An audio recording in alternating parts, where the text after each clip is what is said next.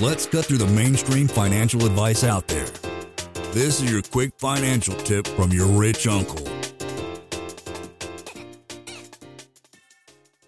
Before we dig into this more, my whole philosophy on people come to me, should I pay off my student debt?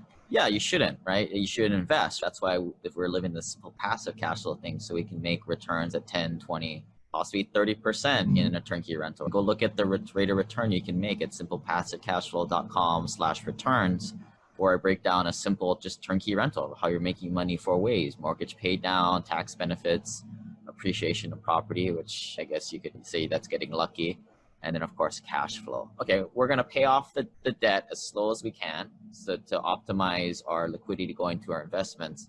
But how do we do this smart with these other strategies? Cash flow is the hidden gem in the income driven and forgiveness programs that a lot of people don't significantly pay attention to. If you refinance your loan, let's say you have $500,000 in debt at 7%, and if you refinance that loan, you're looking at a five or six thousand dollar a month payment, even if your interest rate is cut in half. That's going to eat up a lot of your afford that or want to afford it. Do you have family? What other obligations do you have? What's your cost of living? Do you live in San Francisco or in rural Alabama? They, these all factor in the decision making. But the cash flow is huge. You can use that for other financial objectives, especially like with my dentists who usually don't work for nonprofits, massive debt all the way up to a million dollars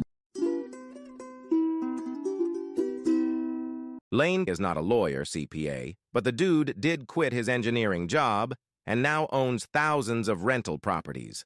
Learn more about the secrets of the wealthy. Join our community at thewealthelevator.com slash club. And if you're looking for a longer form podcast, also subscribe to the Wealth Elevator podcast.